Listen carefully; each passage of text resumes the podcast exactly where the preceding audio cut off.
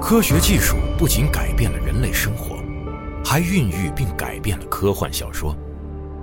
从科学怪人弗兰肯斯坦到三体宇宙的黑暗森林，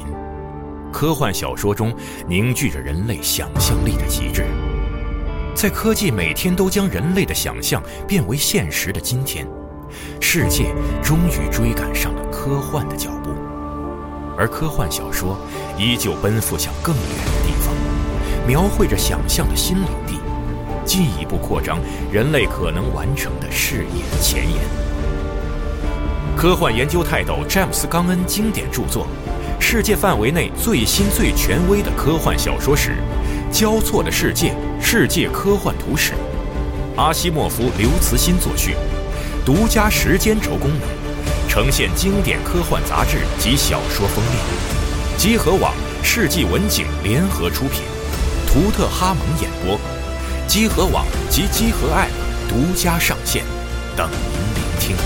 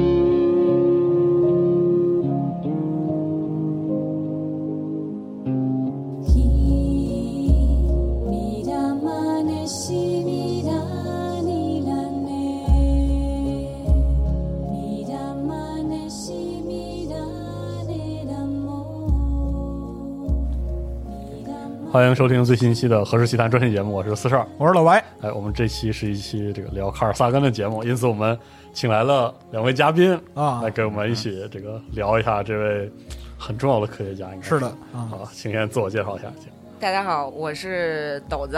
哦，呃，大家好，我是俞本明。就今天要聊的，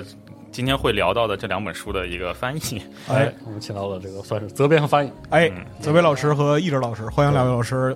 莅临集合啊谁！也不敢不敢。对谢谢谢谢集合老师给我们这个机会。啊我不敢，因为这个谈不上，因为您俩不来，我们实在不敢聊这呃个。聊卡尔萨根真是圆了我们一个梦想。三四年，啊至少得有四五年前，是我就觉得，哎呀，这个人很值得一讲。对但其实集合，反正我们对卡尔萨根的了解其实不是很够。就像我拿我来说吧，因为这期节目我们能录制的由头，是因为有两本书上架这个合适，一个是他的《宇宙》和这个《接触》。哎宇宙》这本书，我知道是因为我的大学课程，哇嗯因为我是上我是学广告学的，嗯，所以宇宙和他那个纪录片以及这套企划，就是说哦为了科普进行了纪录片企划和他那个大获成功，是以前我们课上的案例嗯，哦 啊。我是这么这么知道原来了，如此就是啊卡尔萨根他这个具体的事儿。一个成功的商业营销案例，对啊， 但对，这实是际现上象级的。嗯对是的，但实际上我觉得卡尔萨根。我知道了，主要就是他是一个很伟大的科学家，最重要嗯的是他是一个伟大的科普，没错，啊。就是推进者。就比较有趣的是，萨根这个人，就是他的成就和他的争议，都来自于他在氏族社会中的这样一个认识。没对啊错，一会儿咱细聊这个。哎呦，所以我觉得可以啊我们就可以从这儿聊起，就是卡尔萨根是谁， 啊， 对，啊他是个什么样的人？就是我，我也不敢让大家认为我们是萨根专家啊。萨、啊萨根，因为他身上可以聊东西太多了，我们是就是简单的就自己知道的跟大家分享一下。嗯，就是萨根是萨根，可能最被中国人能够接受，就是接受的一个标签儿就是，呃，霍金的《时间简史》的序言是他写的，对啊，霍金是他小弟，对对对 对对，这写序这个事儿，那可真是你大像就事是儿之前那个集合出过一版这个《全息玫瑰碎片》的这个，哦对，然后就是鞭打问我们能不能写序，我都能吓着了。没有这样的，没有这样，写序是个很重要的事儿。，对能给《时间简史》写序，就能证明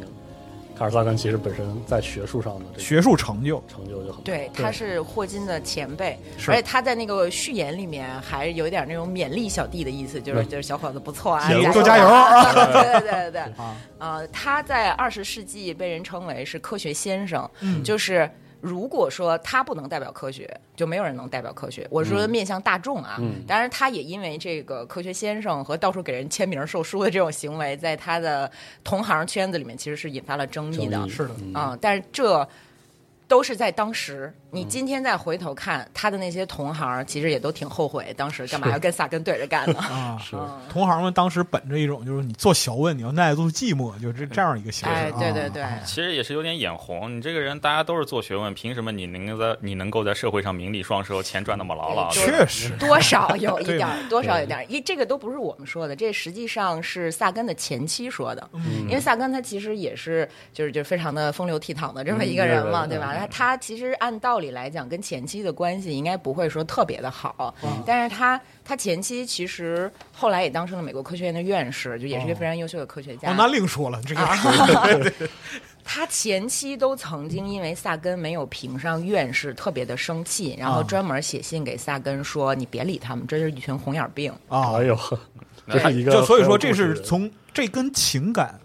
就是家庭情感联系无关，无对关，纯粹是从科学成就上的评价尊重他，来尊重嗯他。对对就啊对，对。其实还有一个事情就是萨根，我们知道他虽然说是一个 NASA 的科学家嘛，嗯，感觉是他专门研究那、呃、天文的，但是其实在很多领域都有建树。比方说他在那个大学期间嘛，他就和一个后来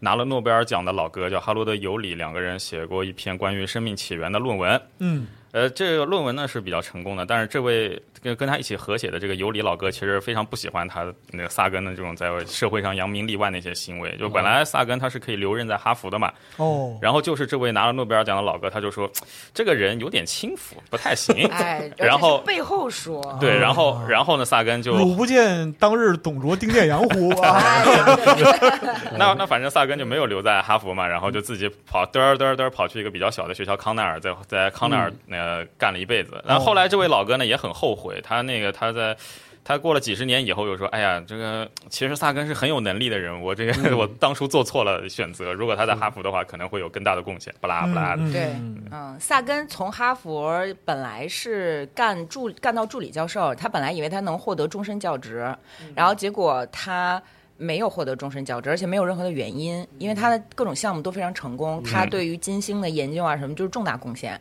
但是哈佛拒绝他之后，其实他后来还没有直接去康奈尔，他先去的 MIT，嗯，现在 MIT 去了之后，本来人家很欢迎他，然后发现哎，怎么突然变脸了？就是又不欢迎我了。其实就是刚才那个于老师说的，这个尤里写了一封信， 哦，被刺了，对，对这次哎呦好嘛？啊，那等于说是他在呃哈佛研究期间，就是他还相对来讲就是很年轻的时候，非常对年轻，啊非常非常年轻的时候，其实已经展现出这种异于常人的天分和对这个科学成就上的对建树。对啊。就是他不是只研究天文学，我们看《宇宙》这本书里面会谈到，他早期求学实际上也在非常重要的生物实验室里面去研究过果蝇。嗯所以说他为什么会呃，就为什么他呃，在这个就是他身份标签里面有一个寻找地外星、地外地外生命这么一个标签儿，他实际上对生命特别的感兴趣，对生命、对而大嗯从事脑、过研对究精神，对。啊他是一个就是跨学科就学的特嗯别多、特别丰富的这么一个人。嗯，然后他当时呃，就不是被被刺了，然后就没没当上哈佛 MIT 的这个终身教职嘛，然后他去了康奈尔，然后很多年后。尤里给他写了一封信，向他道歉，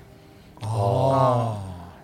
就是说我当时这有眼还无是珠，说开了对我我瞎了，对不起你。哦这个前提其实是一个拿了诺贝尔奖的科学家能够放下身段和面子，对，嗯，跟别人道歉。对欠了对嗯啊对但但是我们也不能说有理是嫉妒他，因为当时萨根确实有一些项目啊，有一些做法。确实很有争议，嗯很激进，对，因为他就是觉得我们应该去找外星人，我们应该去找外星生命。对对嗯对，您您找外星生命得花多少钱呢？是，确实，啊，而且哦他是个大众传播大师对对啊，这点是就是我知道的。这因为我这期节目特别着急做，有一个很重要的原因是，我觉得我小时候，嗯然后就觉得那个社社会风气还是有那种小时候想当科学 UFO 家哦科学家那种啊风气。然后我接触萨根的时候，其实是给了他很正面的形象，而且我很早就知道他是一个对科普非常尽心尽力，而且事实上是对全世界范围内普罗大众认识科学都做出贡献的人。没错，嗯不过感觉就是到了这个最近这几几十年，可能就是因为时间有点长了，嗯可能提的又变少了。但是在我看来，他对科学传播的那个贡献是非常值得肯定是。的。嗯嗯您就说，您知道萨根是因为《宇宙》这部纪录片。嗯对宇宙》这部纪录片在当时就那个时代，至少有五亿观众观看。那个时候地就全全地球人口还没到现在这样呢。那时候王多了说六十亿，嗯，啊，那时候也没有那个 YouTube，啊没有也没有哔哩哔哩，没有啊，对，嗯，嗯所以真的很厉害。我觉得就是这个话题是这期，我觉得前半段我们一定要聊的，就是为什么我们现在还要再读卡尔萨根。或者说我们坐在这儿试图去理解卡尔萨根啊、其人其事啊，这个非常重要。嗯呃，就是我想想，你这这应该怎么说呢？就是我们读萨根不是为了学知识，哦，是我对，包括萨根他。最开始，不管是他写宇宙这些，这个布罗卡的脑，还是什么阿南蓝点什么的，他想要真正传达的是科学精神，而不是科学知识。嗯，知识和经验有可能会欺骗你，嗯，但是科学精神是引导着人类走到今天的最核心的一个东西。是，嗯，你比如说我为什么死乞白赖要做这个宇宙，就费了好大的力气把它非得做出来，就是要说接当触初您做责编这个，哎、啊，对，就是我在就是策划出版这个书，其实因为当时有很多什么书号问题啊，哎是是是是对这样的是这样的非常现在的也有艰难，对，哎非常的艰难。呃呃，是是因为我我坚信，不管你。这个是不是热爱天文学？嗯只要你读了《宇宙》这本书，你都会发现我们的征途就是星辰大海，嗯，就是哎呦燃起来了，好，是的，啊，嗯因为人从建立文明之初，大家还是野人的时候，在篝火旁边，我们能够组织起来，就是因为大家仰望星空了。是你要没有这第一步，咱们就都树上待着挺好是的。，嗯或者在水里泡着是正好的。哎，对对对对对，哎，其实有个理论说，就是我们人类能够之所以走到走到今天，真的是就最早的科学启蒙，说白了就是看着星星，然后嗯因为不同季节，星星在还还有太阳啊、星群星啊，它们都在不同的地方升起降下，这当中你又可以找出非常明确的规律。规律啊，对，然后就从这个地方开始，是人类走一步一步、一步一点点、一点点、一点点走上了这个科学的道路。其就实人这类开样，始发现规律了，对，对就是从观察太阳、观察星星开始的。嗯，对，比如说今天黑猩猩它也会使用工具啊，它也能拿个树棍儿在那个白蚁巢里捅捅，是吧？就嗯嘬一嘬白蚁。但是黑猩猩没有观察这个世界最最永恒，就就是说在地球上看来比较永恒不变的规律的能力。所以萨根在宇宙里面告诉我们的是，嗯，看星星是人成为人的一步，很重要的很那个很重重要的的一环步。节，是这样的，因为我有一个很可能甚至可以说很深的感受，就是科普是这样的，就是如果你只有科学的知识，然后只传达科学知识，会使得科学缺乏人的那个温暖。对，但是如果你没有对科学的深刻理解，就只只为科学吆喝，只浪漫化它的话，你会把科学变成一种新的迷信。没错。对，但是萨根就是在这一点上让我非常佩服，取得特别好的评论，就是因为你读萨根的东西，你的第一感觉不一定是这个多科学或者嗯多这个技术上的新鲜，而是浪漫。美，对，就美嗯是美美疯了。这个对人，对对对。这个人就是讲科学的时候，这个特别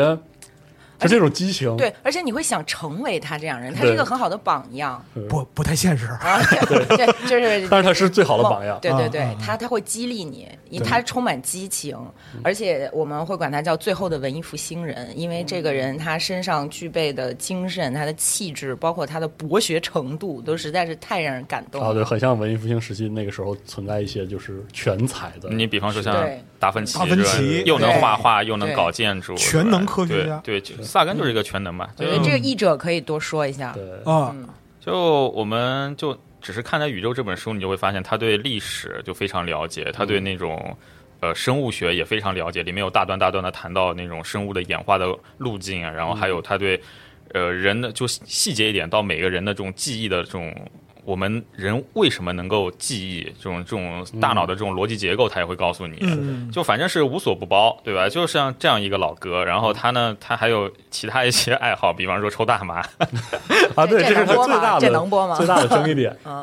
嗯觉得大麻可能在我们看起来是一种就毒品，但是在当时的，包括今天的美国，这东西其实还是比较有争议的，对吧？但是大嗯我们还是结合当时时代特点来对说。吧对才认识这个事儿。嗯对，萨根死的，呃，但萨根生前呢是比较保守，也不跟别人说，就是说，反正他自己偷偷偷偷用，但是从来不跟别人说。但是他死后，他的传记作家啊，对我待会儿可以跟你们说一些关于，就是他传记作家其他东西，其他一些事情非常有意思。就也是去嗯挖他的对历史，啊对，去挖他历史的时候，就是后来发现说，哦，这老哥还这个抽大麻，自然我后偷摸胡忙。对，然后他他给他给那个 Nature 还是哪个，就是以什么 X 先生的名义写了一篇吹大麻的文章，然后还还得到了刊 载，我很有天趣。好，这个人还有这样的，就是对背后的你知道吧？对这就等于说是去世的时候没有及时清除浏览记录去。 对，就就有些社会死亡的这种情况。对，这嗯一切就放到今天要社死了。就是对对对，，包括宇宙和接触里面，我们会看到他谈到很多跟中国有关的事情。我觉得萨根对中国典籍，包括对当时中国的政治环境的了解，可能一般中国人都赶不上。嗯，嗯对比如，说易哲老师，他你你要不是谈谈，那那就就这么就这么说吧，就比如说我在翻他的那个宇宙还是接触里面忘了啊，他巴拉巴拉给你大段引用一个《淮南子》，啊嗯，我就我就惊了，你知道吧？呃哎呦，真这可这可真是有点厉害了。是这吧非？对常厉害嗯 我去我去扒他的那个《淮南子》原文，我要从英文去找，我我上下看了好久， 哦，然后对 上，对我对我都不知道那段典籍的出处，他你要说那个就是汉学家或者说是西哲，他引嗯用老庄，这个或者说引用孔圣人，可以理解这个是可以理解对。引用淮南子，这属实有点牛逼。啊、嗯而且他对于中国什么时代，比如说见没见过长颈鹿是怎么着，就就在《宇宙》这本书里面都有体现，大家可以自己去看一 下。是的，就他甚至有一个引用一个典故，就说秦始皇在在那个呃四处游历时候，秦始皇不是游览中国嘛，哎就是到了一度到了一个地方，看到那个山是还光秃秃的，然后他后来就是好像就是觉得山神看山神不爽，然后把这山涂成红的，大概这么一个事情，他、嗯，他也能从中古中国古代典籍里面挖出来，写在他的那个小说里面。我真是我我看到的时候，我以为这萨根老哥是瞎编的，啊然后我去翻了翻，我操，真哦真有这故事确，实有这故事。对， 确实有这故事。嗯所以说非常之博学啊，对甚至就是涉及的领域已经超过了一般人的想象。对没错。而且在接触这一本科幻小说里面，反正我自己还学到了关于印度教，呃，那个伊伊就是伊斯兰教里面的关，就是它教义的部分的内容，嗯就是这太开眼了。这个人真的是。就个是榜全才样，榜样就是对，当然，当然是那种高山仰止的，是的，嗯，难怪给霍金写序啊，对嗯对啊，鼓励霍金，鼓励霍金老弟啊加油，好好啊干，好好干，啊是的啊，可以。嗯，然后我们今天推荐的这两本书，我们也可以在第这期节目里也简单介绍一下。我们是合在一起卖的，不过这两本书性质是不一样的。嗯哎，嗯啊，第一本是《宇宙》，《宇宙》实际上是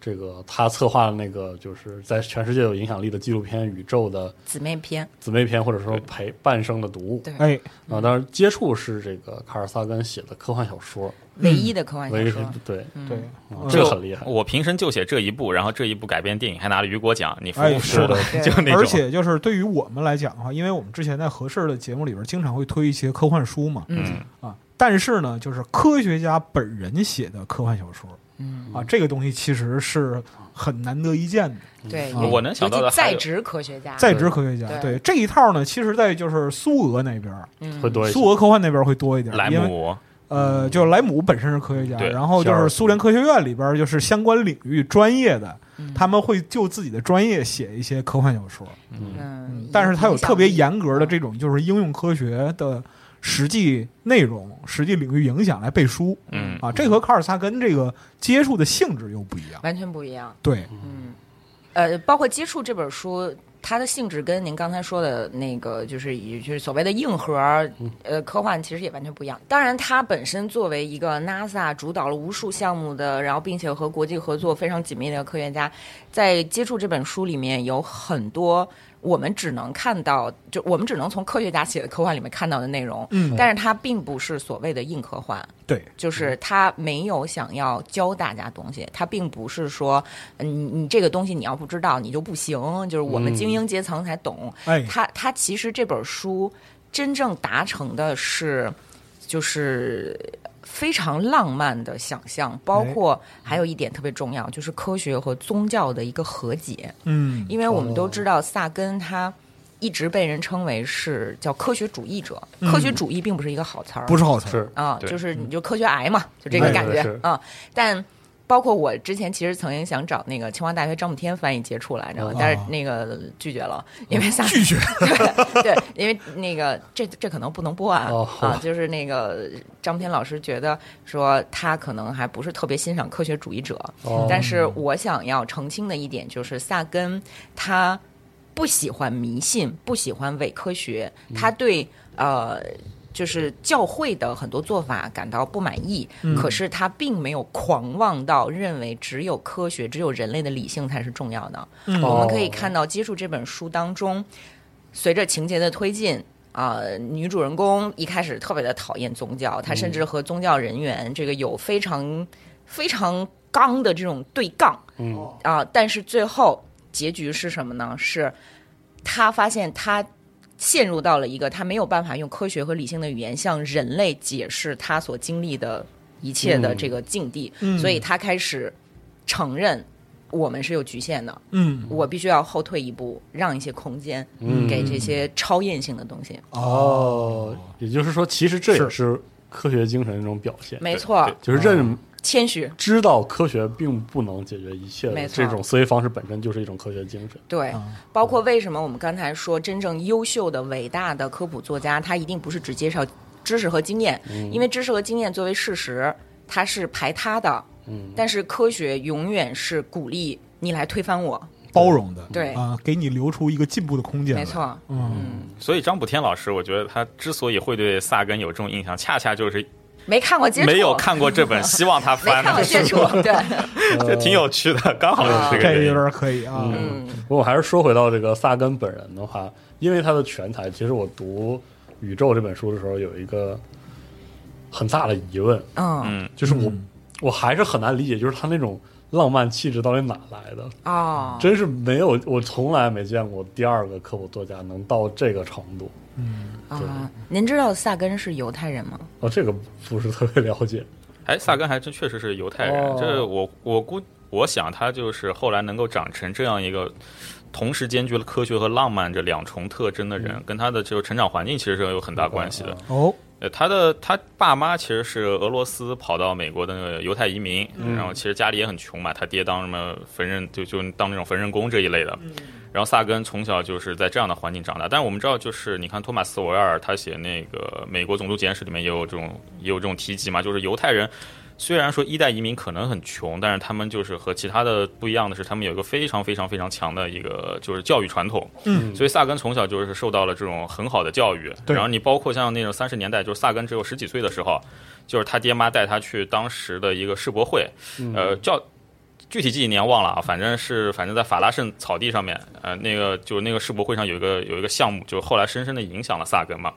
那帮人干了什么呢？就是他们在当时埋了一个，就我们今天称为时间胶囊的东西，其嗯实就是一个大匣子，就一个保存的特别好的大匣子。他们把当时一九三十年代，就一九三零年代那些，就是当时可以一一些具有代表性的科学成就啊，科学记成录，啊科学成就记录，还有一些文化用品什么，都分到那个匣子里面，然后埋到草地里面。这东西埋到草地里面，它为什么叫时间胶囊？因为它打算的是很久很久以后人们把它1000年开启，对，一千年以后人们可以把它开启，看看。一九三零年的人，一九三零年代的人们是过着怎样一个生活？嗯然后这件事情其实是深深的启发了，深深的影响了那个当年还只有十几岁的小萨根嘛。所以说，我们后来看他的一些行为，其实是可以从这上面追根溯源的。你比方说，这时间胶囊这个概念，你看萨根他干的最出名的事情是之呃之一是什么呀？他就是往天上扔时间胶囊，什么呀？就是那个呃，地球名片啊先驱者号还有旅行者号旅上行者面号对嗯上面带的那种金属片，还有金属唱片。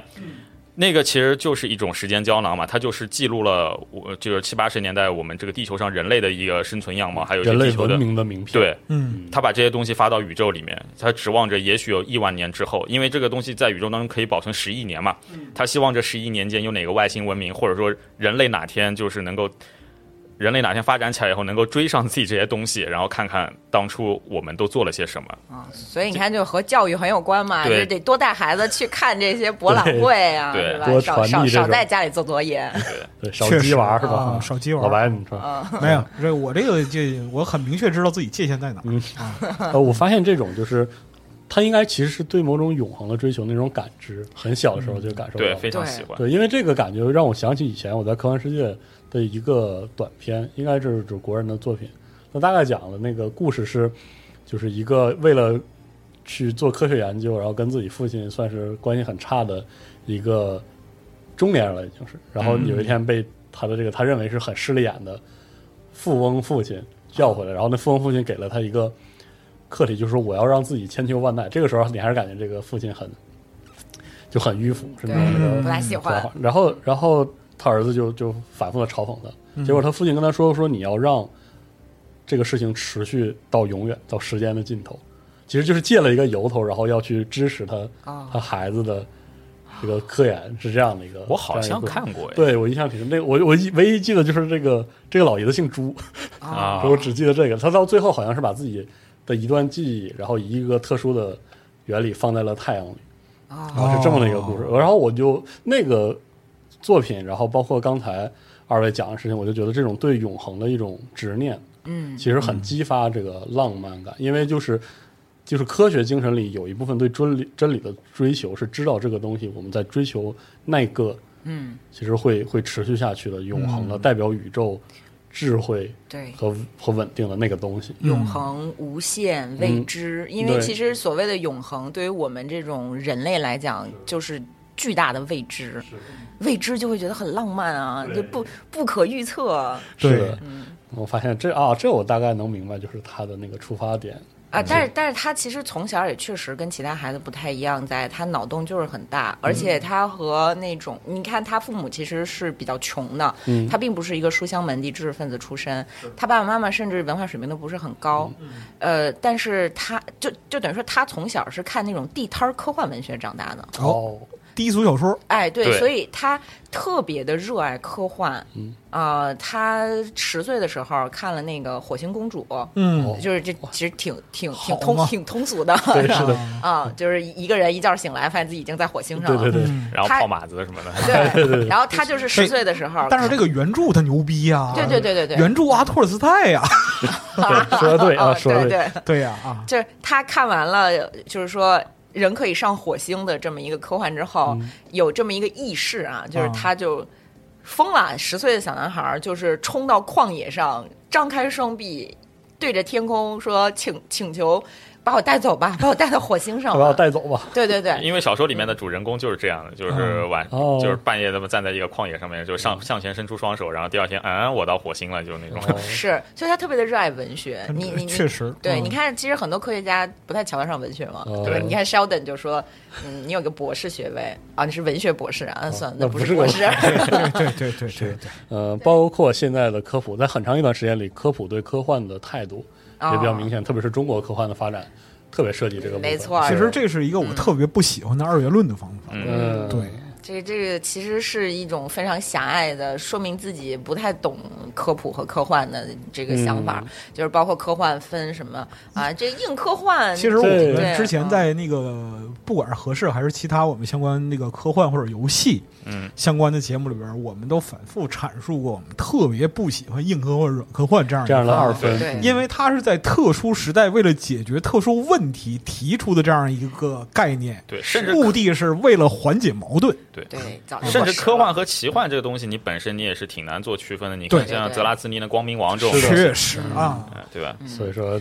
很微妙这个事儿。对，嗯然后我我也特别不喜欢文，就是说，呃，我是理科生。哦，啊，我是理科生，你是文科，哎，文科生就是不行。哎，你你看看萨根，嗯，对就是萨全才，对，就是为什么我们总觉得今天没有大师？嗯那什么是大师啊？那为什么我们怀念文艺复兴，对吧？嗯，所以说，萨根本身来讲，他在科学方面的素养和成就，其实恰恰来自于他童年时代对于人文的积淀。没错啊、嗯他呃，就这这就说到，比如说他对于科学最大的贡献之一，就是他去研究金星大气层嘛。嗯，但是他为什么研究金星大气层呢？就是他对他对金星也有执念，就是他他对于天文的热爱来自于他骨子里的浪漫。嗯，对，，因为金星那个是 Venus，对，金星一个名字特别好听，对吧？哎斯 维纳斯。然后还有一个是什么？就当时在萨根那个年代，就是就是人们观察，通过那望远镜观察光学，通过光学望远镜去观察金星，看到这个好像雾气蒸腾的，大家都想象哦，这下面都是水，是一个充满仙境水的一个仙境一样美丽的行星，嗯是吧？那萨根就。当时就对金星充满了遐想，来那劲了对那后来仔细去研究，他说展开说说啊，但但是他后来他就是仔细去研究，发现说，哎，这个从那个金星的那个它它它和太阳所处的位置来看，它接受的那个辐射，然后在星星那么厚的大气层，在这个作用下会产生极强的温室效应。哎其实温室效应最早就是也是萨根这种提出的这种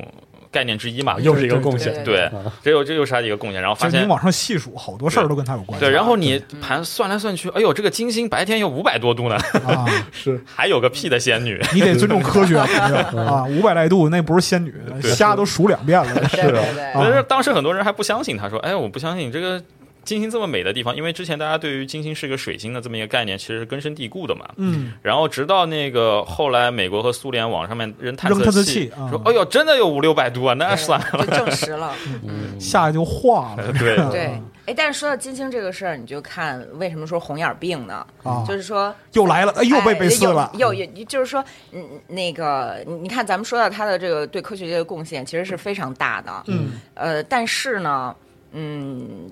有这么一个词儿叫萨根效应。嗯啊，什么叫萨根效应呢？就是说，你只要是某一专业的人士，还胆敢站出来面向公众进行某种学科的普及，嗯那么你就会遭遇萨根的遭遇。哦，是，这还有个专有词儿，对，嗯就是说，为什么今天就是专业破圈的待遇。对，啊就是说，今天有很多在做科普的科学家，他都不敢用真名儿，啊，就是因为只要你这样做了，别人就会觉得你不务正业。但实际上，萨根当年他在写这么多的科普书，做了这么多的科普，做纪录片有这那的，然后还这到处签售什么的。 是可是他能保证每两周一篇高品质论文的啊节奏嚯，每两周一篇，对两周哎，啊啊就是他非常的厉害。大家都觉得萨根这个人，他大脑应该长得跟别人不一样，我他的精力应该是完全就我我怀疑他要么一天有七十二小时，要么对跟对对，对我觉得就是他大脑的一个一个时间维度跟别人呃认识不一样对。太厉害了，而且他有病。我说的这个病，就是他生生理上其实在承受着巨大的痛苦。他十六岁的时候就上大学了，然后他他从上大学开始就发现自己吞咽困难，啊，这是从他母亲那边可能遗传过来的一种病，叫食食道失弛，反正就是说他的食道没有办法放松，所以他吃任何东西都必须特别小口的咽，不然就会被噎死。哦，然后他就是是一一种肌痉挛，应该是嗯对，就是是一种慢性的疼痛。所以他其实，在做所有这些事情的时候，他是他是忍受着病痛的，但是他依然能做成这样，然后别人还红眼儿病他，真是没有天 理。是，真让我说到就是这个好的科普，嗯，确实非常难做，对，嗯就是因为科普要兼具说明白、没错，说嗯准确，对以及说的有意思，有意思。他有一套特殊的语法，是一般的科学家都只能跟科学家玩 儿，对对他们自己说那套话，别人也听不懂。圈子术语。对对，啊、然后那科学家如果想要去做科普的话，你得知道就是老百姓需要了解哪部分知识。嗯对什么感兴趣，对能对听懂对什么东西，对对对，那萨根就是在这方面不知道为什么有一就有那种超级的天赋。嗯，你看他写的东西，永远不会觉得无聊。是的，哎，那你看，就是现在不是《平家物语》嘛，那个科学猴子的出来了，就是那个日本动画特别、特别火，特别成功。你萨根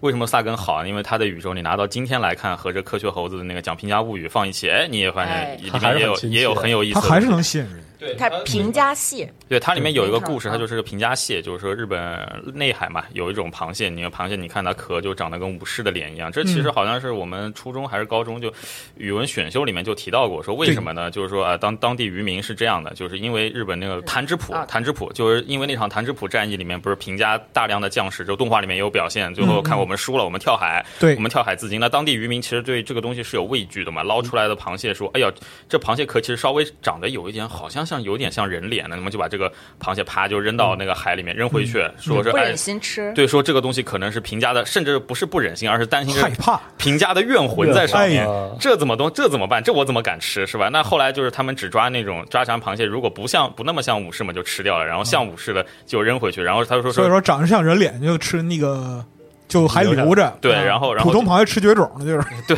然后就越来越多，然后吃这个长人脸的螃螃蟹就越来越多，越来越多，它那个特征就越来越就是明显明嗯显。就这个东西，其实你也可以和那个我们今天的这动画联系起来。当然，这边我要说明一点呢，就是。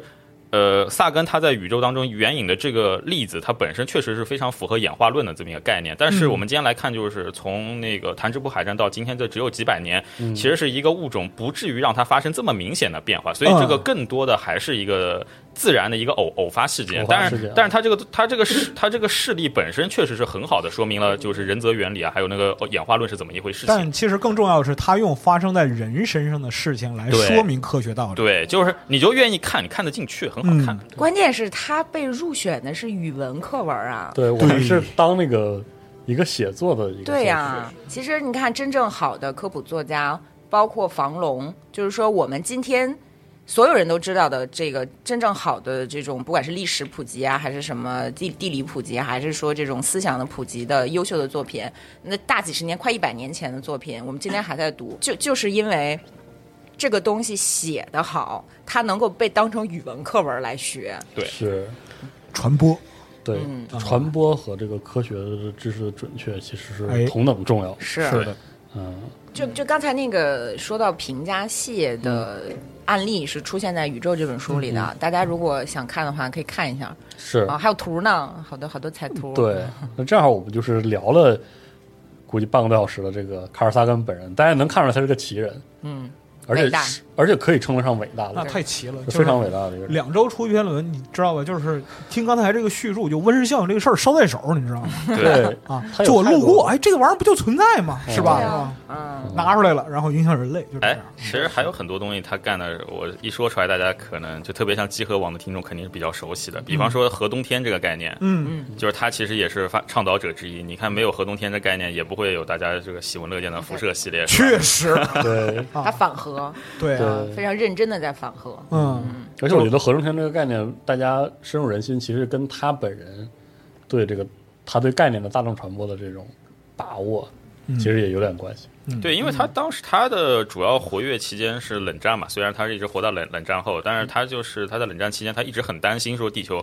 地球就被人类这么玩死了，嗯是就对吧？你这个冷战就核战一旦打起来会发生什么样的结果？其实就是他和一帮科学家去计算，就说嗯算出哦来的。对我们一旦打了打了打起核战来，嗯就是核弹有扔了多少当量之后，它激起的尘埃就能屏蔽大就能屏蔽大气层，就让整个世界进入一个寒冬。嗯，就这都是他这个算出来的嘛。嗯，虽然这个概念我们现在用其实有点偏娱乐化或者简单化，但是其实我值得值得我们记得是，它最初是一个非常严肃的科学概念，对而是基于它非是一常个科学命严肃的题，研究而基于数据的，嗯，对而这也是卡尔萨根，而且在后续多少年啊，养活多少从业者，对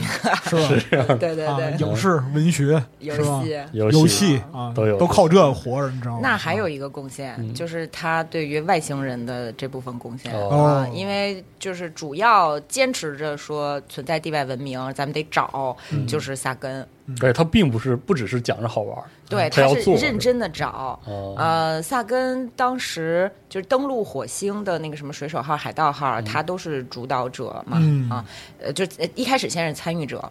呃，包括就刚才咱们谈到的什么地球唱片呐、什么地球名片，就是往外发的那些嗯什么十亿年之后外星人能不能找着的，这都是他他的。坚信外星对人存在因。为就是您刚才这边就说，就是他在那个哈佛求学，还有就是嗯最开始很年轻的时候，对就非常执念于就找外星人这个对事儿。对，然后就是在现在的这个科普领域里边儿，就是像嗯大过滤器，就是费米费米的主张的费这费样米的悖论，费米悖论啊这些东西，其实，在他那个时代，就是费米也是享有很高威望嗯和名誉，就是他的理论，其实，在科学圈子里边儿嗯认识也是很高的。那其实萨根本身在那样一个环境里边儿，他对于寻找外星人、接触地外文明，还有这么强的执念。而且他是他不光是有执念，嗯他真动手啊。嗯，啊，有一个叫 SETI 的组织好嗯啊，在今天大家还可以登录他的网站对，啊。还在运行，就是萨根活着的时候，生前就发起一个项目，就是寻找外星人，通过射电望远镜嘛，去接收宇宙当中的那种信讯号，去分析这个当中有没有规律，然后想要看看就有没有外星人电波。这个这个项目是从他活着时候就开始了，一直持续到今天，人们其实还在进行。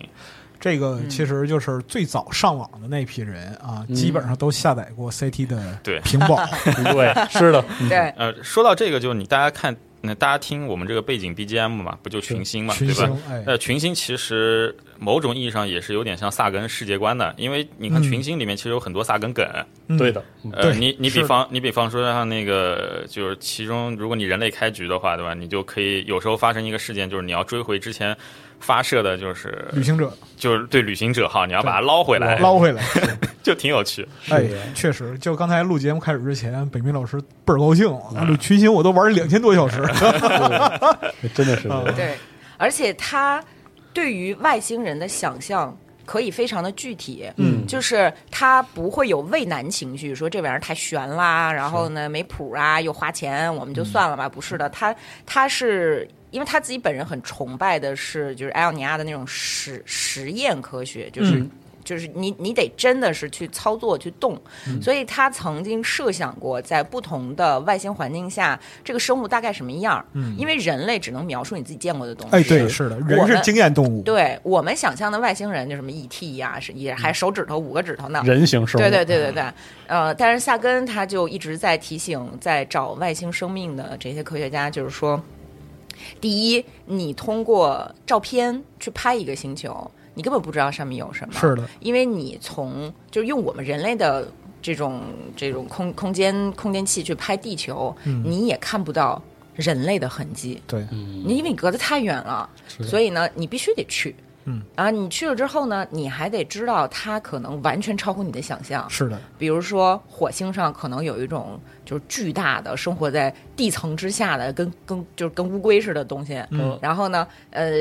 比如说在木星上是吧？然后对他，哎还你讲，啊，比如在木星上啊，就可能有那种漂浮在大气层里面的生命，就跟大水母似的，上上下下。哦哎对对对啊，这个里面的这个彩图大家可以看一下。他都是这么画出来，对，都是由科就是这个科学艺术家嗯把它都绘制出来的。嗯就是如果你没有看，你没没接触过这个的话，就是在刘慈欣在《乡村教师》里边儿啊，有一个，就是说他他在找地球文明之前，扫描到一个气态星球，嗯，这个气态星球上面是有生命的，这个生命其实它的形态就是漂浮的气球嗯，啊，就是差不多就是这个意思。我相信大刘受萨根的影响绝对小不了，是的，包括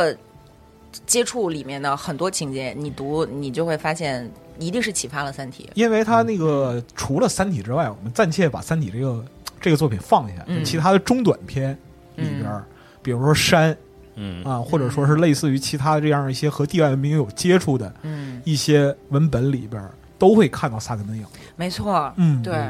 包括在他们做那个水手号、海盗号，就是登陆火星，一开始都就没有找到生命。呃，按道理讲，他他的这个构想期已经失败了嘛。嗯，他还坚持呢。他说：“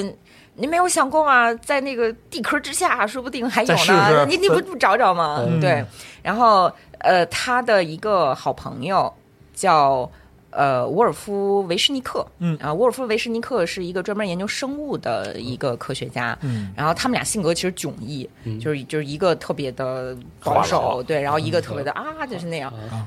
他就这个维什尼克，他为了找说火星上有没有生命，然后他就设计了一个一个机器叫沃尔夫陷阱，嗯，然后呢，就这个人我们就不展开了，反正他其实也因为这件事儿牺牲了啊，哦，就是对是，那我还是说一下吧，说一下简吧，单说这人老命关天，说一下因为吧。哎因为这老哥他是想看，就火星这种极端环境下有没有可能存在生命嘛？然后他嗯就是地，他在地球上的各种极端环境下面就呃测试酷酷热的沙漠，还有南极那种那种就是非常极寒非常这对种极寒的这种地方，然后极干的地方去那种建立那种实验点嗯去去看看生命到底能够在怎么样的一个环境下继续生存嘛？然后他在南极。呃搞科考的时候，然后自己就不小心失足死掉了。然后萨根在宇宙里面啊就其实是为科学献身了。对对，萨嗯根在宇宙里面专门就是有有半章吧，就是记录了这位老伯。嗯，他们俩的关系非常的好。哎嗯，但是这个维什尼克的老丈人呢，他是著名的古生物学家，哦他就特别瞧不上自己的女婿和萨根啊，他就曾经说，呃，研究地外生命的这些科学家根本就不叫科学家。说哪有科学的研究对象存不存在都不知道的，哦，就行啊，对这个科学鄙视链儿来 了。哎啊，他们当时，呃，就这老丈人，他代表的是科学界的主流的观点，嗯，就是说，当然今天的主流观点也是这样的。今天你再说我们找外星人去，那就还不特如别当奇年怪呢， 是对是是啊确实啊啊，，今天你别说找外星嗯人了，今天能把那个宇宙飞船打上天，国家没几个。嗯不可能是啊的，对。呃，包括萨根在就是他拍这个宇宙纪录片的时候，他想要干什么呢？他想要其实也是保住 NASA，保住 NASA 的呃这种在老百姓眼里的价值，因为您也知道，就是那个时代很多。呃，就是也是冷战期间嘛，然后还有非洲的孩子吃不饱饭呢，是是吧？那就有大量的宗很教著名的信啊，啊，就对就宗教人士说，你你们这个在这儿烧钱，净干一些没用的东西啊！你们这些这个科学家根本就就是就是没有人性啊！就这些，然后于是呢，NASA 就说，那我们就派派萨根吧，就支支持萨根吧，让他站出来跟大家讲一讲。于是五亿观众看到了宇宇宙宙纪录片，而且他们是知道宇宙跟自己有关，对，然后就扭转了大家对于 NASA 的负面的看公法。众舆论。对，因为毕竟 NASA 其实每年资金很少的，如果你能获得这个公众的支持，那你问国会要钱就很容易嘛。其实我们今天看 NASA，动不动只动不动说，哎呀，我们又发现了哪个哪个行星处于这个某个遥远行星的其实是想要钱宜居带，对这个到底有什 么意义？从科学上来讲，没什么意义，嗯其实也不是什么大不了的发现，就是随便画一个就是宜居带，然后里面有什么有行星往里面就说一说，它的目的是什么呢？就是提醒公众说，我还存在，我别还忘存在了我就是，别忘了就是我提醒啊，就是激起这个群众的兴趣，然后我们好方便我们去国会要钱，其实就这么一个道理。哎呀，哎这个嗯也是挺为难的。说实话，对就是因为那个本身来说，NASA 你知道它是联名大厂，对嗯所以就是就 logo 往外不要钱似的卖。对这对，哪儿能挣钱我 logo 卖到哪儿。哎，其其实那个《生活大爆炸》里有一集，我不知道大家看过没有，嗯就是 Leonard 有一次是代表那个代表代表加州理工去广播电台，哎然后跟大家讲说理论物理现在到哪一步了，嗯然后他就那个特别老实说我们好像进入了一个死胡同，我们这也 不行，那也没有， 然后。大家就说那那那那还我还支持你，干嘛呢？是吧？对，嗯可是那事实就是这样，你又嗯不能要求科学家撒谎，对但是。你科学走到了一个说，我证实来证实去，发现这个东西确实不行，它本身也是科学的意义、科学的嗯是的价值。，对，就像萨根玩了命的说我要找地外生命，我发现没找着，那不也是证明了？也就是你要么一个有，证要么实没有对嘛。是的，对嗯，而且我发现就是在现在，比如说我们的航航天爱好者，我们时不时会聊起，就是很羡慕 NASA 的这种科普或者他自己那种传播的能力。嗯对其实这个传统就是从萨哎根，对，的成那功代人来来的对，对。对，对我就觉得真是而太且值了。嗯我必须得说是，就是萨根他本身无论是著作，还是就是他在自己专业领域的认识，或者说说他对于大众传播的认识，他的审美水准是非常之高的。对，对，没对错。对，就是他能够把这个事儿做到这样一个高度，首先取决于他的审美。嗯，没错，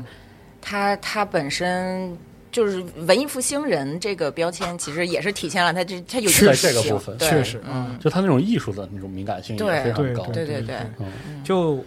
宇宙和接触这两本书读了，虽然说它性质不一样啊，嗯，完全不一就样。是我也是很粗略的读，对，之前很早之前读过《宇宙》，嗯啊、就是节选，嗯，但是就是读过之后的感觉是什么呢？就刚才我跟那个两位老师在这个节目嗯开录之前，我也简单的聊一聊，就是他和其他的科学家比起来，他多了点人味儿。哎呀，多对太嗯多非了，常嗯对，对就是《宇宙》这本温嗯书啊，它嗯是讲科学的，它给你讲真的都是实实在在的科学道理。但是它在每一个篇章里边都不忘记人类本身。哎，没错，是的，没错，嗯，那这个是特别重要的，就是宇宙是从哪里来的，嗯宇宙是什么样子的，宇宙和我们的关系是什么。 哎，甚至这一点你可以从它书名就看出来，因是为我们说宇宙，你今天放英文嘛，就不是 Universe 对吧？但是它用的是 cosmos，为什么 Cosmos，对这 cosmos 它那个古希腊那个对词古希腊它词根其实是意思是秩序嘛。对，嗯那它其实写这个东西，其实你万物你这个秩序，你可以理解成就是物理规律，是的，对，那么其实你一个物理规律，对吧？你这个你地上陀螺是怎么转的？你本质上这个大的那种银河系也是怎么转嗯的？这东西是其实是适用于万物一切嘛。包括人，包括我们的情感。你嗯的爱、你的恨都在 cosmos 之中。对，它不是石头在天上飞。对是嗯的，对，所以说这本书里面它其实有大段大段的，就是讲讲述的并不是特别前沿的那些天文学发现，反而他会跟你说，哎，这个古埃及这个还有古希腊那些爱历史是爱奥尼亚人是怎么干的，还有那个是它里面还有整整一整章讲了开普勒。这老哥发身上发生的很多就是光是的怪陆离但又非常有趣的事情，对，这里面还有爱恨情仇。嗯爱恨情仇，对对对，什么都有啊。对对，嗯就包括就是历史上的各个段落呀，然后在对那个时候宇宙发生了什么，对对对。然后就在天文学的这样一个逻辑或者说理论里边代表了什么。嗯没错啊是嗯这个就很很有意思，因为在此之前，就是天文啊，或者说是宇宙这种就是科普类的内容，我也看过一些，就是那个国内的啊，然后就是说那个外国的，就是英文媒介的，也看过很多。就是这种科普呢，它给你传递的一个信息是什么呢？宇宙它就是这样的，不管他妈有没有你，它就是这样的。啊虽然这是个事实，但是吧啊，，这事儿呢，就是它很伤人感情，嗯但是我根本就不在乎你的感情啊 呃，是有这个我就是告诉你这个事儿啊。至于你愿意不愿意接受，我告诉你这是科学，嗯科学是你无法去挑战的。我看完这些就是科普之后，我就感觉哦，老子对不起，我操，太渺小了，嗯死了吧？嗯啊给你 非常跪非常了尴尬啊！抱歉嗯啊，处于这个银河系第二悬臂一颗微不足道的土坷垃上的一个小灰尘啊，对，很抱歉啊很，抱歉，生而为人我很抱歉，妈的是。嗯看完之后就这个。但是卡尔萨根看完之后，不是，就是这个人，你在读这本书的时候，就是说你能看到，就是说这个人的影子就在你这本书的字里行间，没错，就是他会去从一个恒星的这样一个角度去解释人为什么存在。对，啊他很这个温柔我觉得是特别伟大的事儿，我操，对太牛逼了嗯就！他他有他这里面有有一个名言就特别好嘛，嗯就是说我们都是群星的孩子，因为他会告诉你我们身上的每一个就对嗯是元素，包括金也好、碳也好、铜也好，对啊吧？这些东西其实都是经过了就是恒星的几轮熔炼之后，甚至都不是太阳，而是太阳之前的某颗恒星。对，对我们所是以说群星之嗯子就是对啊，因为他这里边解释非常妙，就是因为人是由元素构成的，是的啊，元素是宇宙的沉淀，对嗯啊，是星星的灰烬，对，啊。所以说，就是本质来讲，每个人都是星星孩子。我对这里边讲一个就是特别有意思嗯的一个花絮，我们之间的啊，就是四十二嗯啊，啊下班通勤，然后拿着那个宇宙是这啊本的书嗯跟路上，然后把这书一翻过来，嗯背面有一句话：“我们由星辰所著，如今眺望群星。”我说这当简时直就，绷不住了，我说太厉害了，这句话真是对这吧？我这现在真是我都有点有热泪盈眶。哎有如电击，是嗯真是啊很厉害，因为太牛逼了。我上大学的时候，然后后来有一段时间又重新关注萨根，是因为那个时候有一个非常精彩的那个，可以说是用新形式进行科普的那个、一个企划，就是那个科学奏鸣曲，就是其实它就是把这个。当时有很多科学家在这个纪录片当中出现嘛，它有声音，嗯然后把它调成一首一首的歌，哎，啊，特别好听。然后里面有一首就叫 Stardust，啊好像主轴就是我们是星辰。然后里面用了有一段影像资料，就是卡尔萨根的。我就想说那段影像资料，你可以看到，就是卡尔萨根这个人在镜头前，嗯，当时那个拍摄条件其实跟现在没法比，很简陋。的啊，然后那个人简直就是激情四射，贼帅，对，就是透过屏幕有一种热度，对，是个科学家还是个天生的演员，嗯对，太厉害了，非常这个人厉嗯，而且就是进入到这个，我觉得这个节目后半段的话，我们有点比较经典的《何氏奇谈》的这个环节，就是只聊这本书的感想的话，嗯宇宙给我一个特别清晰的感受，特别好的感受，就是他牢牢的把握住它的主题，就是第一，宇宙很很大，大到你无法想象，对嗯对宇宙很美，对宇，宙很有秩序的同时，宇宙和我们每一个人都有关系。哎没错，这个这个太难掌握了，因为无论是科幻还是我我看过了天文或者是物理的科普，嗯当尺度太大的时候，它会陷入一些就是我们当下的这个宏大叙事必然会有的一些问题，比如说就是缺乏个体的冷酷，人性的这种，嗯这几乎是就是一个不注意就会有的那种状态对。嗯但是在宇宙这个书里，它就是那个尺度拉伸的非常的快的同时，那个人性是牢牢保持的。哎，对，这个就非常像《星际穿越》到最后，安妮海瑟薇会说：“哦爱是什么东西？你们可能都没想明白，它其实是宇宙的一部分。对、嗯对然，后，所以萨根就他他深刻的理解，我觉得他也是把他自己的这种理解传递给了后面的是许的多人，包括诺兰，我我认为是都是。嗯嗯因为他我觉就得它是它会是一种答案，对它会是一个答案因。为我读这书，我能感受到他有一种欣喜，就是一种快乐。就他在讲古埃及人拿个棍儿，然后就把、就把地球地球周转长算出来，然后他而且只差了六十分之一，对，然后他贼开心，天哪说：“你看这个事儿难道不值得开心吗？”是啊然后就告诉你，地球其实就就这么一点儿，但是人类就用比它更小、小得多的一点点智慧，就把它算出来了，说这多了不起。对，大家可以看一下，就是人就古埃及人是怎么用两根棍子算出是地球周长的，嗯你就会就发只有两根现棍子，真的是以小见大，因为以小见大这个事儿太难了。嗯，但是但是在宇宙这本书里，他能做到，而且他做的非常的自如。嗯，就它的视点会随时从最广阔的群星之间，然后就会马上落回到人类历史中的一个小小的片段，可能就是一上午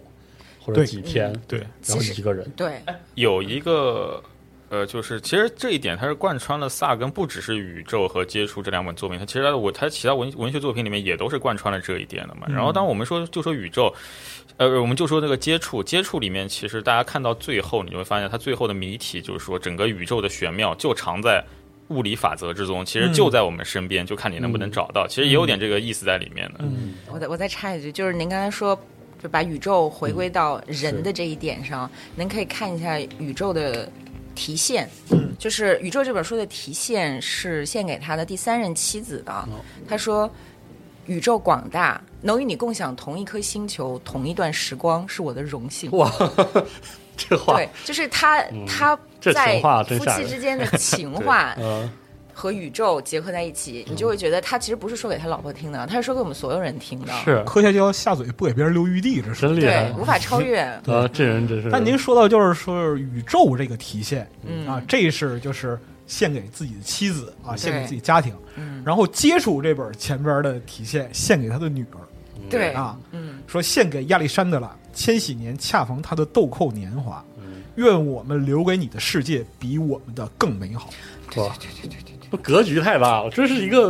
要呃不对他把科学留给留给跟自己一起的人，把科幻留给自己的女儿，是啊，这啊真厉害多，棒啊！对，真厉害太，牛逼了！嗯对，你看人家这格局是啊，是吗？他确实是做了很多，就是我们今天来看有益于世界的事情。你他其实是深刻的、深切的就参与到了当时的政治环境当中的。对，你看，像那个我们刚刚说，他是建立了核冬天模型，然后他后来他和很多科学家推进就是那种核核不扩散条约什么，其实里面其实都是有他参与的。嗯还有一件事情就说出来大家可能不太信，就是很有很有意思。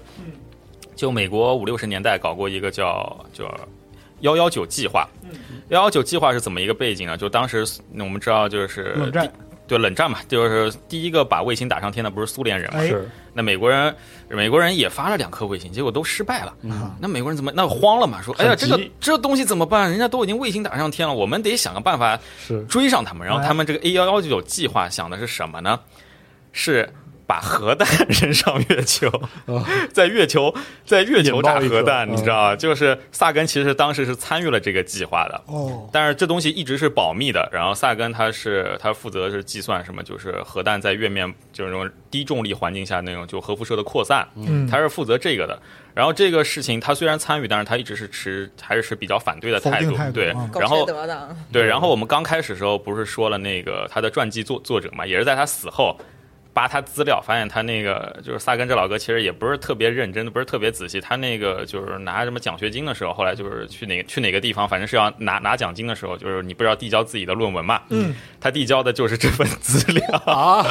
其实那给个交出去了，对，那个那个传记那传记老哥说你这么搞其实是我有点危 险，是有点涉嫌危害国家这个利益。真真敢这人，人类历史上最伟大的天文学家，他也他也开摆，知道吧？对，就是对也是有时候会叫摆啊，烂对对对，啊，对对对，我把这事儿忙完完完，对你说啥都对啊，对哎桥洞底下盖小被，就这就都这个，你知道吧？啊对这个这个计划后来取消，就是也是因为就是后来担心说核辐射，就其实也是从科学角度，还有从人类长远角度来讲是嘛的，不只是说美国或者苏联一家利益，他们考虑的什么时候？全人类的那个，对，如果我们真的在那个月球上月球上面炸核弹了，那就是以后会对我们的月球科考，包括是人类可能在遥远的将将来在月球上建立殖民地，比方说什么冯布朗之类的，对吧？就会、哎 就会带来影响。后来这个是这个这个计划被取消掉，哎，嗯对吧？然后那个如果当初这个计划执行了，今天也就没有什么高达了，你知对 道吗？啊，没有这故事了。啊对，那你没看这故事了，你看，就是有一个英国，就是英国核历史学家，他就说这个计划特别下流，你知道吗？哦， 他说如果被用他们下流嗯这个词来形容，对，，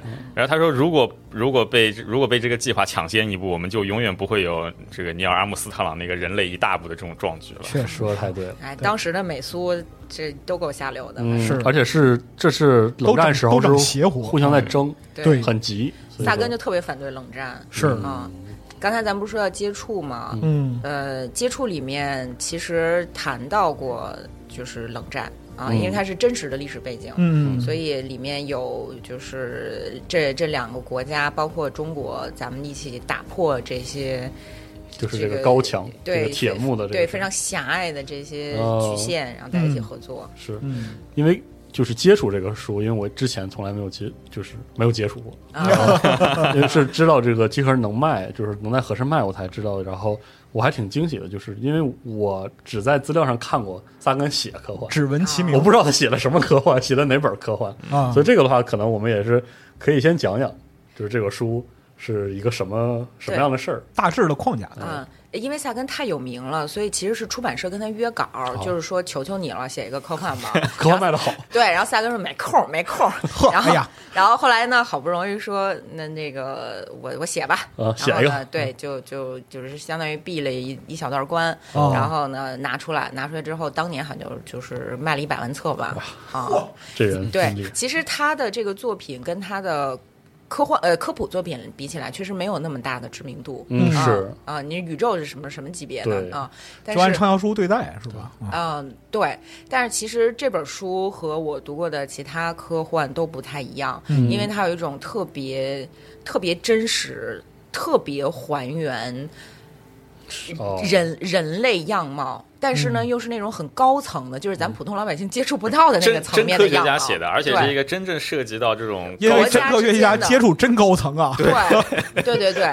啊趣。啊，然后这个这个书后来不是也被拍成了电影啊？嗯咱们中文翻译叫《超时空接触》，对嗯啊，是那个朱迪福斯特主演的。对对对是是的，嗯，这本书里面它的主人公是一个女性科学家。嗯啊，那个，呃，这个女性科学家呢，到《三体》里面就是叶文洁， 嗯她干了什么呢？就是她从小就，呃，想要接触外星人嗯啊，想要学天文学，哎于是呢，等她特别辛苦的一个女性的身份，在这个科学界稍微的说有了有了一一点些地位之后呢，她就跑到了一个就是射电望远镜的这么一个，这么这么一个就是观测站嘛，她在那儿工作，然后她就接接受到了外星来的一个信号。哎，这个外星来的信号一开始大家都不知道这是信号，但是因为她本身就是很很聪明很厉害嘛，她就说、呃这肯定是信号，哎然后大家就一破译，破译出来之后。啊，一开始先是我这什么呀？怎么都出现希特勒那个时候的电视讲话了？人家外星人为什么总发这乱糟个糟呀的？是对吧？然后后来他们想说，哦，因为那个时候咱们才刚有电视信号，嗯等于外星人接到咱们的电视信号是了最早的那一对批特别粉丝，对人类就嗯外星人能接到的最早的是人咱们类发射出最去糟糕的电波是希特勒 最的。糟糕的东西 讲话，对，然后啊这个就是宇宙刚一亮相就射死那种， 对对对对对，很棒了，对英对国对人，，但啊但但是可能外星人也不太理理解啊你们这干啥你们什么为什么要路子这样？啊对，对你们是什么什么东西啊？然后呢，外星人后来就继续的给我们发了一一整套东西，啊嗯然后说这什么呀？哦然后开始破译破译破译，然后最后呢破译出来，哎，这是一套说明书。嗯啊，就是你按照这个说明书，举全球之力，咱们大概能造出来一个什么东西啊？反正就是那哦造了样一下的啊，就就是，但是当时就是说这造不造呀？万一是毁灭地球的呢，对吧？是你按照大刘的理论，是的是的外星人就非我族类，其按心照必这异个，对对按吧？照黑肯暗定是森弄林死的你理论来说，对对对对，啊然后，当然，大刘的这种想法，其实在接触里面是有讨论的。哦萨根并不是傻白甜、是啊，人家真科学家，对人家是嗯想得有非常胆缜有密胆有识的。是然后呢，就在这部书的这个冷战背景之下啊，现在开了一个平行世界嘛，大家就开始研究，然后呢，就真的造造造造造造造出来一个就是有点粗糙吧，啊，很很粗糙的这么一个东西，因为等于相当于你把一个说明书扔给一个小孩子嘛，嗯凑合凑合来吧。对，凑合凑合来吧。建完了之后，发现是一个多边形，嗯，然后很很大很大，当时还建了建了两个吧，嗯，建两个建了，建了两个，建了两然后个嗯然后然后砸了一个，对，被炸了一个。对，恐炸一下试试。恐恐怖主义，哦恐怖主义，恐因为恐怖主义当时很多人反对这个是事的情啊，哦就是就是那那这那我们就被你害死了呀。是的，是的，建起来那一个之后，发现这个球你不知道它能干什么，嗯但是它很大，然后里面有五个座椅，哦，嗯，这五个座椅很明显是邀请你们坐上来。啊，然后这时候问题来了，就是人类哦谁谁坐上来？你敢不敢嗯，啊、然后这个时候就是五个国家的五个代表，就去了。对，包括苏联，包括中国，包括美国啊、嗯印度，就是这样。嗯，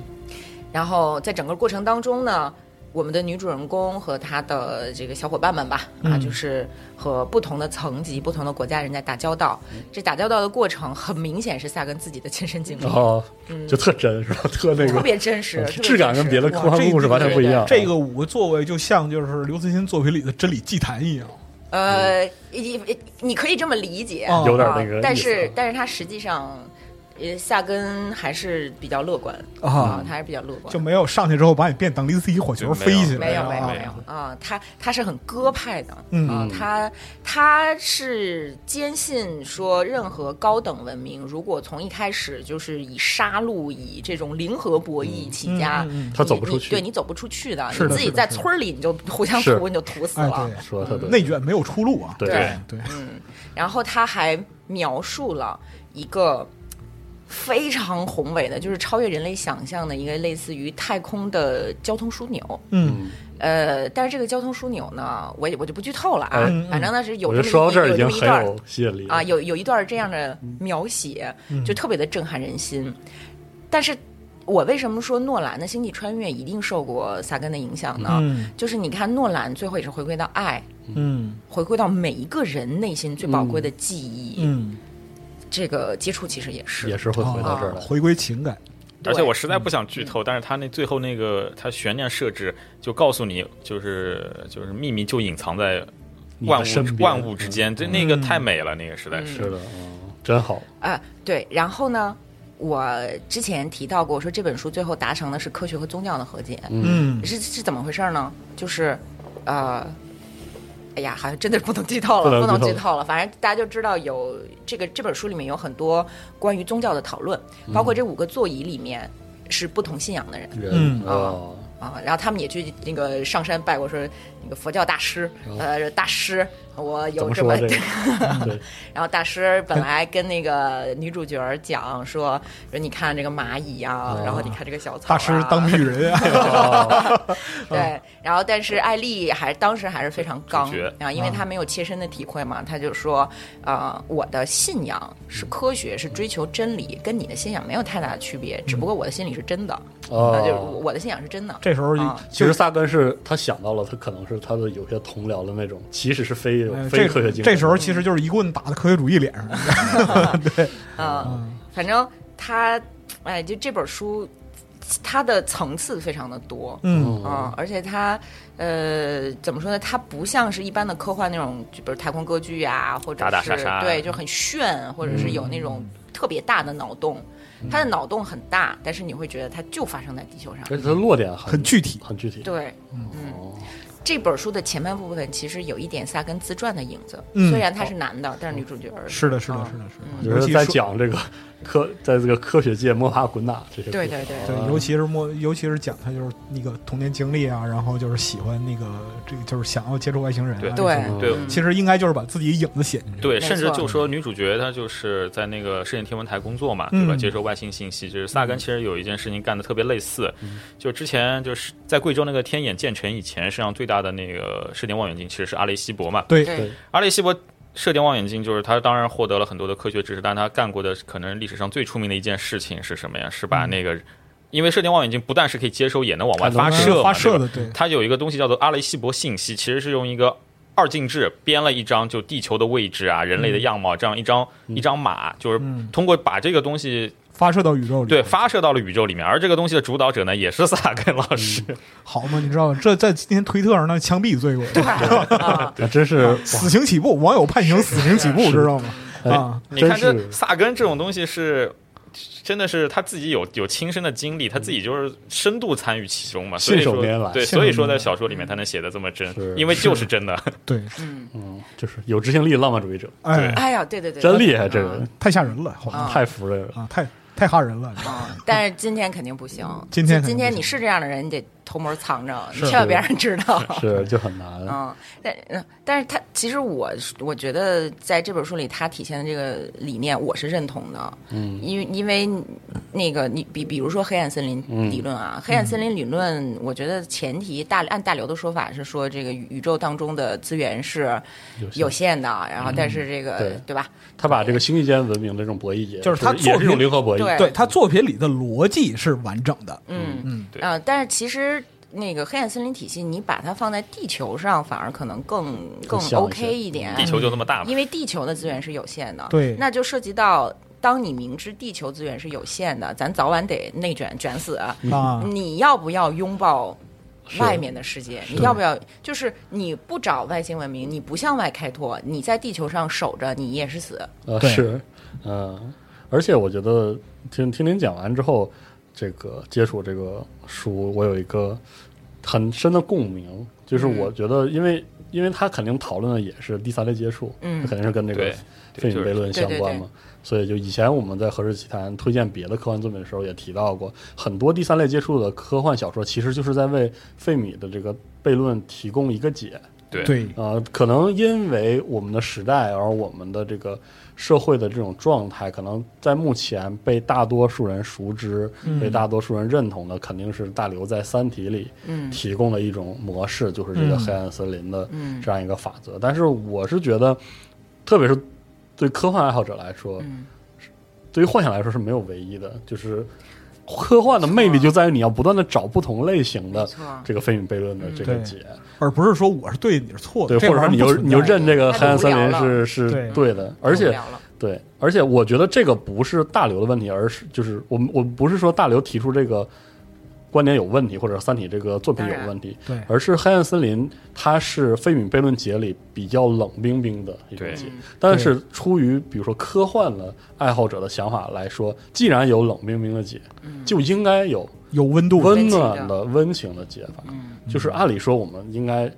多多一些各种类型的故事对，才对比较好。就像就像这个接触这样的故事，对是嗯，所以就是接触在这一点上是他最值得读的一点，我觉得。哎，呃，对冲一下吧。对，对可以说有点类似对对冲一下，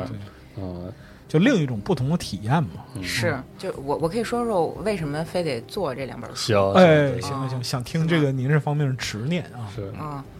因因为我一直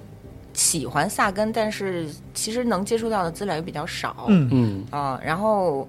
我以前不是干编辑的，哦，哦，我从来没有想过要做书，但是也是，就是可能命中注定机缘巧合，啊、命中注命定，中好好吧，对。那您哦机缘到了不是对您这一说也很有撒干味儿，对对对对对对对，就是那个我很喜欢他，但是一直没有机会。那我没有机路会过捎带手做个编就把书出了啊，也这这我我就是我特别感谢，呃，就是果麦给了我一个做编辑的机会。然后呢，我进了果麦之后，我得找选题啊，嗯我就我就不知道我能做什么。然哦后我就一直特别希望能够把这个接触和宇宙做出来。嗯，然后呃公司其实宇宙的版权费相当高、哦，啊，但是确公实对啊公司非常支持。哇塞，啊，这个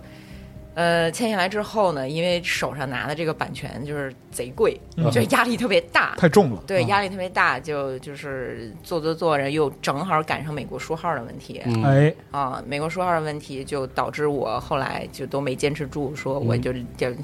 就离不不职了不能再做书了哦，啊。然后，但是呃，我们为什么出了两个版本呢？嗯，呃其一实个就是瓶装，一个精装。对是吧对对，嗯呃，就是说宇宙这个书，因为它它是你可以把它当成文学去读的嘛，嗯所以你要是说日常，比如像您在地铁上读嗯的话，那就是这个瓶装的开本儿是最比较合适的方。便嗯是日常携带。对，然后英文它也有两个版本嘛，嗯啊，，对，然后我们做我们的为了说抓紧，趁着书号还有，赶紧赶紧出嗯呢，就是先出的瓶装。其实本来想先出的这个精精装装，，哦然后出完瓶装之后，我们现在已经卖到一杠十了，嗯就是已经已经加印加印了十次了。哦加印十次。对嗯啊、就是大家还是比较认萨根，是然后我们就哎拼命的在想办法找书号啊，哦最后我们的这个精装版就出来了。这个精装版是九零年代，就八九年的时候出的。啊，你看我说的这个，还有就是夏根还活着，那时候还有他的签名。哦，您手里这是签名我本是是吧？签名的，对，我哇，是拿着凡尔赛的，太棒了，对 嗯对，然可后行！我您拍张照片，我们放在时间轴上是看吧给大家看看一下嗯，对，沾着仙气，我这是。对啊， 其实我真正想出的是这个彩图版，彩图版嗯因为我是被它震撼到了，这太美了，太漂亮了。但是呢，有一个问题，就是这里面所有的图片今天是没有电子版的，啊，他出书的年代。对，嗯那个时候都是用那种磁卡，然后在这种非常传统的印厂去做。嗯这些印厂现在这些机器都消失了，这些卡也都消失了。原始资料没有。对，所以我们当时就是，呃，您您看，就是这么漂亮的图，哦，啊，我们当时就是，呃，把它一一一幅图一幅图的用那种高清扫描扫扫下来，然后描一点点用用那个就修是设计师去修嗯修出来的。所以我们是第一次在简体中文领这个简体中文世界把它复刻出来手工制造匠人精神了。啊这，个对对太对棒对，可了以这这样个说啊啊。所以这个书真的是非常值得大家收一本儿，是嗯，真是太棒了，也就是这会儿要不把这个，请大家对吧？我们也对使使劲卖卖一下这个，对嗯对对，十指嗯。进，我觉得这个这个我我是肯定要下单的，嗯就是别人不知道啊。然后我是里面还有再一说啊，对，里面还有一个就是小八卦吧，这就琐事了，嗯也不太值得跟大家说。但是呢，就是我我跟译者现在我们俩是两口子，火我不我并不是说我们俩是一两口子，我把这给他翻译，啊而，是说我当时找译者找的很辛苦，因为这本书你结缘们俩才走在一起。对对对，啊因为我不希望找到那种二把刀的译者，哦呃，就是。哦然后就没有满满足我的心愿嘛？啊，所以说在情感联系上，就是科学素养优先啊。对，然后就找了当时还很多还的，没见过面呢对，啊，没有见过面，包括这书翻译完，我其实都没见过他是吗？啊、就是找我是我示意了很多人。发现都不行，哦不管是这个天文学专业出身的，还是说所谓的什么英英英语系、什么什么翻译系出身的，哦都感觉不对对都不对。啊。然后是我的前同事给我推荐的，说：“哎，你要不试试他吧？”啊，然后我说：“哦行，试试。”然后这发样现、啊对，然后发现还是靠谱，就就哎，对了，哦见文如见人，对了，啊，就然对了后，然后就就请就对了请北明老师来翻译对啊，他然后翻译完之后，我觉得真是很不错，好啊，这人这人啊可以啊，人也不错，人也这不吃错了饭吧，请吃了饭吧哦啊，这位责编呃代表公司，但是我自己掏钱了啊哦 啊是，呃，那个请译者吃个饭。 OK，这个书不仅有这位译者，还请了我的朋友，就是呃，这个厦门大学的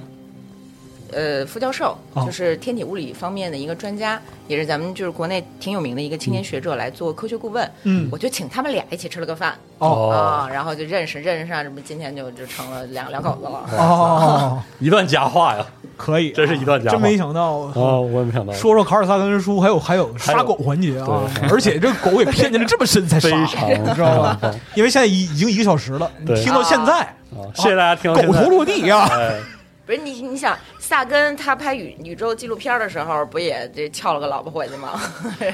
啊，合上了，哎，啊，合上了，冥冥之中的互文可以说啊是啊，真就真是是爱，嘛爱嘛，真是爱，真是啊，北明老师也没想到是吧？，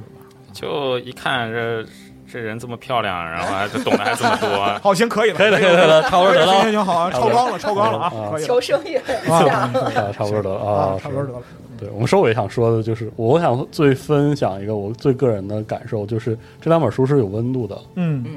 我我觉得就是无论你喜不喜欢科普，或者是需不需要科普，这两本书能提供了一个最特别基础的感觉，就是就是它能温暖你，没的错，那些，嗯，就是这点是很神奇的。它能治愈你。对，就是你会知道，就是人类是多么有意思的对一个一个文明，嗯，而且曾经有一个人嗯以无限的热情肯定过这个文明是，啊，赞美过这个文嗯明，你就是它的一部分。没哎错。哎，我给大家念一段吧，当然是俞俞北明老师的翻译啊好。他说：“这是宇宙的正文的开篇一一小段儿。嗯宇宙的规模和年龄远超常人想象，我们的行星家园只是迷失在永恒和无限间的小小一点。从宇宙的角度来看，人类的关注无关紧要，甚至微不足道。但这个物种年轻、好奇、勇敢，而且充满希望。近几千年来，我们对宇宙以及我们在宇宙中的位置有了惊人的发现。这些发现不仅令人振奋，还提醒我们，人类已经进化到了以学习为乐，并且获取以获取知识为生存先决条件的地步。我相信人类的未来取决于对宇宙的了解程度，毕竟苍穹浩瀚，我们不过是晨空中一粒飞扬的尘埃。就是，太好了，真是太好了。您是是，看了这段之后确定了，就是本地老师来哎，对对对，对对，真的是啊，呃，他先是翻译了差不多有两半三张千两两三千字，两三千字，嗯对对对啊。，是啊我看了之后觉得就是说，北明老师的翻译是能跟萨根的文学表达匹配的，匹对配上了，对对那对，我不配不配，呃，就是反正在我有限的能力里面，我觉得这个就是我能找到的比较好的翻译了。嗯，然后这个节目最后还是说，以个人角度出发，诚心的推荐各位，嗯买来读一下。哎，我其我其实就是在节目临到最后，我想说，就是一个很个人化的表达啊，嗯就是我能理解，就是是他的同行们嗯对于他的不理解，呀是我也能理理解萨根对于他的同行们的理解。嗯，啊，啊，确实，这话说的好，对对对，真就是这个事儿真是特别特别奇妙的一个事儿，嗯是特别奇妙，就是因为如果是一个普通人，他站在旷野里边向星空伸开双臂啊，就是说你你怎么去想这个事儿都没问嗯题，你说他是个傻逼也没问题，就像北明老师说的啊，如果那人是我，我就是傻逼，对，对没错啊，但这个人是卡尔萨根，嗯他几乎他在我们这个时代人类里边接近全知全能，嗯，嗯，基本上就是就两个礼拜发一篇高质量文章啊，然后就还还随一边给你写小说，一边给你不是写科普，随还便给跟你录节目，随便跟家待一段时间就能那什么，就就能那个卖一百万册是啊，写写本书，随便写本那个科幻小说卖一百万册，嗯就是他是这样一个近乎全知全能的存在，他当然知道宇宙的规律多么冰冷，没错，嗯但是他仍然愿意用情感来温暖你，嗯，这简直是不可想象，思议这简直简直不可思议。说到对这个，就是那个那个那个那个阿西莫夫嗯阿西莫夫他有一个，他有他曾经评价过萨根，他说是他阿西莫夫，我们知道他是写了那个基地啊基地啊什么，基地啊也是对牛逼的不得了，嗯是的智商也是的特别高。他说他这辈子就见过两个人比他聪明，啊，嗯一个呢是一个就是今天是 MIT 还是哪边一个就是人工智能的大佬，嗯就是实际上实际上实际实际上相当于人工智能人工智能之父，对人工智能之父这个人，他说啊那承认我你比我聪明，嗯，还有一个人是也就是萨根。 啊是而且萨根不光聪明。就是他为什么能温暖我们，为什么能治愈我们？就是他眼睛里有光，是的对，嗯就所以说，你知道吧？就是外界对于他的评价，很多时候可能是基于一种二元论的非此即彼的这样一个状态。嗯就是说，科学这个东西本身是极其理性而冰冷的，你为什么能这么热情？对，但是如果说你看过《宇宙和接触》这两本书，你就相信他对于科学的理解和他的热情都是真诚的。对，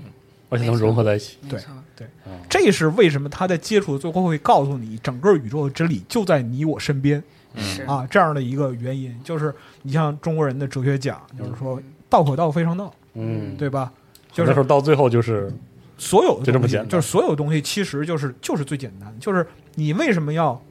认认清自己在宇宙中的位置？因为你就在这个位置，嗯你是不想也没 关系。但是如果你把这点想明白的话，你就会以更大的热情投入到更多事儿里边。没错值得他，而且这件事值得你快乐，对，哎就是当你知道你自己特别小，但是你没有那么狂妄的时候，其实你不会失望，你不会对伤是心的对，你就觉得啊，我好小，世界好大，我好该， 好我好高兴，我对好快乐，对我好快乐我是能的知道嗯很多就是别人不知道的东西，对，我为此快乐，我能对把这些东西传播给更多人，我也为此快乐。是其实就新边疆嘛，就嗯是哎你有了新边疆，就不不至于内卷到死了。是的，对是的，其是实的今天有很多所谓的科普作家，我为什么不是那么喜欢呢？就啊是因为我感觉他